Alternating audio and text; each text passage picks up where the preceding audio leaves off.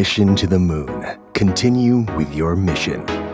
5 minutes podcast brought to you by Lala Move บริการขนส่ง on demand delivery ช่วยคุณส่งของได้ทันทีตลอด 24 ชั่วโมง ทั้งกรุงเทพมหานคร ปริมณฑลและใหม่ชนบุรี ไม่ว่าจะเป็นส่งเอกสารชิ้นเล็กเบาะบาง ไปจนถึงของชิ้นใหญ่อย่างเฟอร์นิเจอร์ เพราะเรามีรถให้คุณเลือกมากกว่า 8 ประเภท ไว้ใจ Lala Move ได้เลย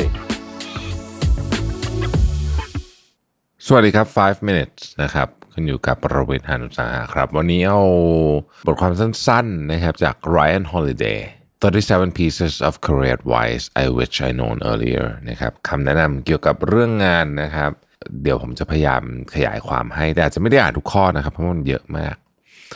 อันแรกเนี่ยผมชอบ เขาบอกว่า be quiet work hard and stay healthy นะครับก็คืออย่าพูดเยอะนะครับทำงานหนักแล้วก็ทำให้ร่างกายแข็งแรงนะครับ บอกท้ายที่สุดแล้วเนี่ยสิ่งที่มันจะตัดสินกันจริงว่าคุณจะก้าวหน้าในหน้าที่การงานหรือเปล่าเนี่ยคือการที่จะทำไงคุณไม่บ้าไปซะก่อนนะฮะในระหว่างการทำงานซึ่งก็คือนี่แหละก็คือ คือทำงานหนักอะมันเป็นเรื่องที่คนเจออยู่แล้ว แต่คุณจะทำยังไงให้คุณสุขภาพกายและใจแข็งแรงด้วย ขณะที่การพูดให้น้อยเนี่ยนะครับ คือในชีวิตการทำงานจริงเนี่ยถ้าเราพูดเยอะเกินไปเนี่ยแนวโน้มที่เราจะ จะกลายเป็นเหยื่อของคำพูดตัวเองใช้คำนี้แล้วกันนะ มีโอกาสสูงนะครับเพราะฉะนั้นพูดเอาที่จำเป็นพอดีกว่า ข้อต่อมาเกี่ยวกับ imposter syndrome นะครับเขาบอกว่าเกี่ยวกับ imposter syndrome เนี่ยก็คือการที่รารู้สึกว่าเราไม่เก่งเท่าที่เท่าที่เราเป็นอะไรก็แล้วแต่เนี่ยเขาบอกว่าส่วนใหญ่ไอ้ imposter syndrome เนี่ย มันไม่มีใครคิดถึงหรอกมีแต่คุณนั่นแหละที่คิดนะฮะคนอื่นเนี่ยเขามีเรื่องอื่นต้องคิดเยอะแยะนะครับไอการคนที่จะมานั่งคิดว่าคุณเก่งหรือไม่เก่งจริงอะไรพวกนี้เนี่ยเขาก็ดูที่ผลงานนั่นแหละนะครับ แต่ว่าตัวคุณนั่นแหละไอ imposter syndrome ไม่มีความรู้สึกข้างในนะไม่ได้พูดถึงผลงานเยอะเท่าไหร่ ก็จะมาจากตัวเราเองซะเยอะเราอาจจะวนกับเรื่องนี้เยอะนะครับ คนอื่นเขาไม่ค่อยได้สนใจเราขนาดนั้นหรอกจริงแล้วนะครับเขาบอกว่าความสามารถในการเรียนรู้ทักษะใหม่ กับความสามารถในการรับ feedback มักเป็นของคู่กันลองสังเกตดู คนที่สามารถรับ feedback ได้หมายถึงว่าถูกวิพากษ์วิจารณ์ได้นะฮะโดยที่อ,อันไหนที่ดีก็เอามาใช้อันไหนไม่ดีก็ก็ก็วางไว้ตรงนั้นอะไรอย่างนี้เนี่ยแต่คือไม่โมโหโทโสไม่หงุดหงิดเนี่ยนะครับ คนลักษณะแบบเนี้ยก็จะสามารถเรียนรู้เรื่องใหม่ ๆ ได้เร็วเช่นกัน เอออันนี้ผมชอบ แล้วมันก็เป็นอย่างนั้นจริงๆก็คือว่า ถ้าเกิดว่าคุณไม่สามารถรับคำวิพากษ์วิจารณ์ได้เนี่ยนะฮะแนวโน้มก็คือคุณจะเรียนรู้เรื่องใหม่ ๆ ไม่ได้เช่นกัน ข้อต่อมานะครับ แรงบันดาลใจมีก็ดี ไม่มีก็ได้ไม่เป็นไร แต่สิ่งที่สำคัญมากกว่านั้นคือวินัยนะครับ วินัยตอนนี้อิสระในภายภาคหน้านะฮะไอแรงที่คุณใส่เข้าไปในการทำอะไรสักอย่างอย่างตั้งใจและต่อเนื่องเนี่ยนะครับ คือเดี๋ยวคุณก็หายเหนื่อย แต่ผลของมันน่ะจะอยู่ไปอีกนาน อีกข้อหนึ่งนะครับเขาบอกว่าการแต่งตัวให้เหมาะสมและดีในสถานการณ์ต่างๆ ของอาชีพคุณสถานการณ์คือมันมีหลายบางทีคุณต้องประชุม บางทีคุณต้องประชุมกับลูกค้าสำคัญ บางทีคุณต้องไปรับรางวัลอะไรเงี้ยนะครับ แม้ว่าฟังดูเป็นเหมือนจะเป็นเรื่องเล็กน้อยนะฮะแต่ว่าท้ายที่สุดแล้วเนี่ยมันช่วยส่งเสริมเรื่องอาชีพการงานจริง ๆ อีกอันหนึ่งเนี่ยนะครับเอิ่มเขาบอกว่า เราไม่สามารถบอกได้ว่าชีวิตคนคนหนึ่งจะประสบความสำเร็จในหน้าที่การงาน จากการตัดสินใจเพียงครั้งเดียว แต่เราสามารถบอกได้เมื่อเราดูการตัดสินใจของคนคนนั้นสัก 20 ครั้ง 30 ครั้งติดต่อกัน อีกอันหนึ่ง คนที่เจริญเติบโตในหน้าที่การงานอย่างยั่งยืน คือคนที่มี network ทั้งอดีตปัจจุบันและจะมีในอนาคต ความหมายก็คือว่า เพื่อนเก่าที่ทำงานก็ยังคุยกันได้อยู่ เจ้านายเก่าก็คุยกันได้อยู่นะครับ คนที่ปัจจุบันนี้ก็คุยกันดี แล้วเมื่อสมมุติว่าออกจากที่ทำงานเนี้ยแล้วจะไปต่อเนี่ยก็ยัง keep connection ไว้อย่างดีกับคนที่นี่นะฮะอันนี้คือความหมายของอดีตปัจจุบันและอนาคต ข้อต่อมา คนทำงานที่ฉลาดจะเลือกศึกที่จะต่อสู้นะครับ ในวันวันหนึ่งเนี่ยหรือว่าในเดือนเดือนหนึ่งก็ได้วันหนึ่งอาจจะน้อยไปหน่อย เดือนเดือนหนึ่งเนี่ยนะครับ คุณจะมี การต่อสู้ที่ที่คุณจะต้องที่ต้องเจออาจจะเป็น 20-30 อันนะครับ คนที่ไม่ฉลาดเขาบอกว่าจะสู้มันทุกอันเลยนะฮะแล้วคุณก็จะพบว่าทรัพยากรของคุณเนี่ยไม่เพียงพอ แต่คนที่ฉลาดเนี่ยจะเลือกบางอย่างเขายอมสู้ แต่เขาจะเลือกสู้ในเกมที่เขาคิดว่ามันสำคัญ และมีโอกาสที่จะชนะด้วยนะครับ อีกอันหนึ่งนะครับเขาบอกว่าในกระบวนการทางความคิดนะครับ คนที่คิดเชิงกลยุทธ์เก่ง จะเป็นประตูเปิดเข้าไปสู่โอกาสต่างๆ มากมาย แต่คนที่จะคว้าโอกาสได้จริง ๆ เนี่ย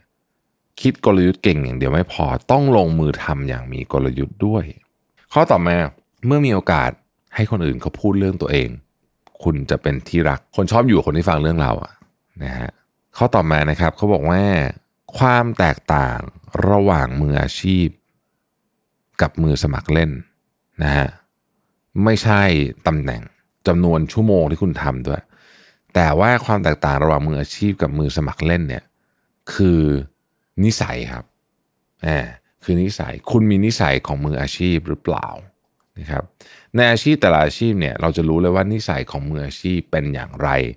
และเขาบอกว่าเวลาเราดูมืออาชีพกับมือสมัครเล่นเนี่ยในสนามคือจังหวะที่ลงทำงานจริงอาจจะมองเห็นได้ประมาณหนึ่ง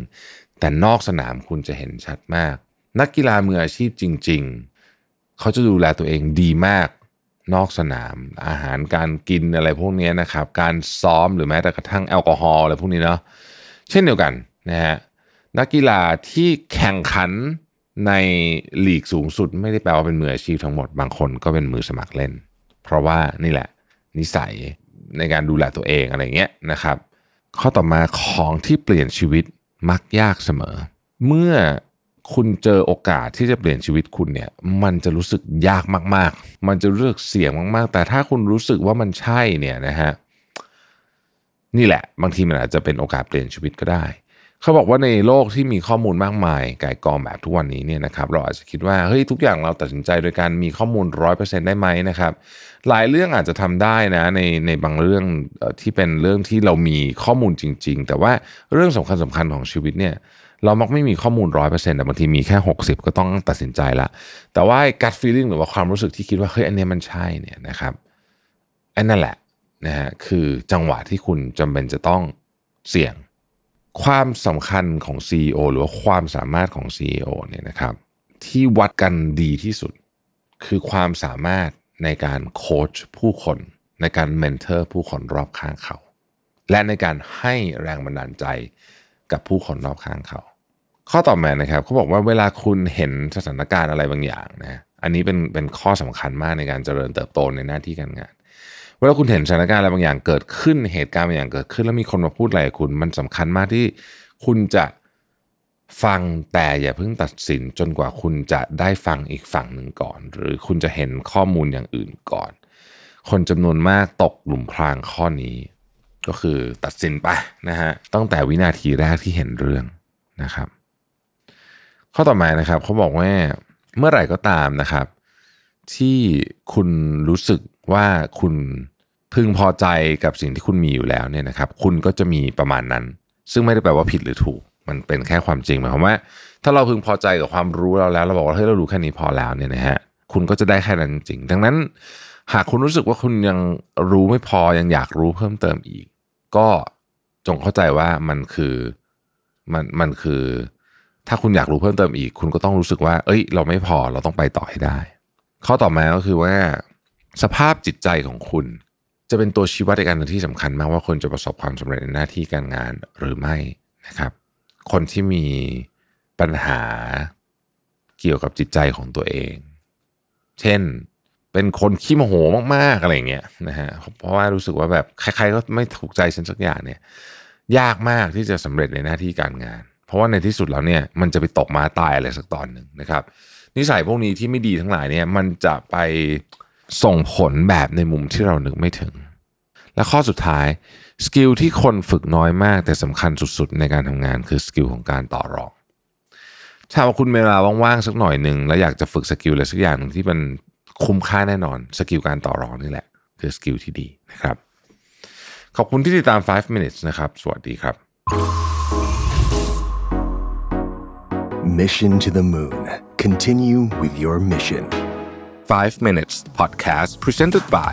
Lalamove บริการขนส่ง on demand delivery ช่วยคุณส่งของได้ทันทีตลอด 24 ชั่วโมง ทั้งกรุงเทพมหานคร ปริมณฑลและใหม่ชลบุรี ไม่ว่าจะเป็นส่งเอกสารชิ้นเล็กเบาบาง ไปจนถึงของชิ้นใหญ่อย่างเฟอร์นิเจอร์ เพราะเรามีรถให้คุณเลือกมากกว่า 8 ประเภท เรียกรถและติดตามการขนส่งแบบ real-time ผ่านแอปพลิเคชัน Lalamove แล้วได้เลย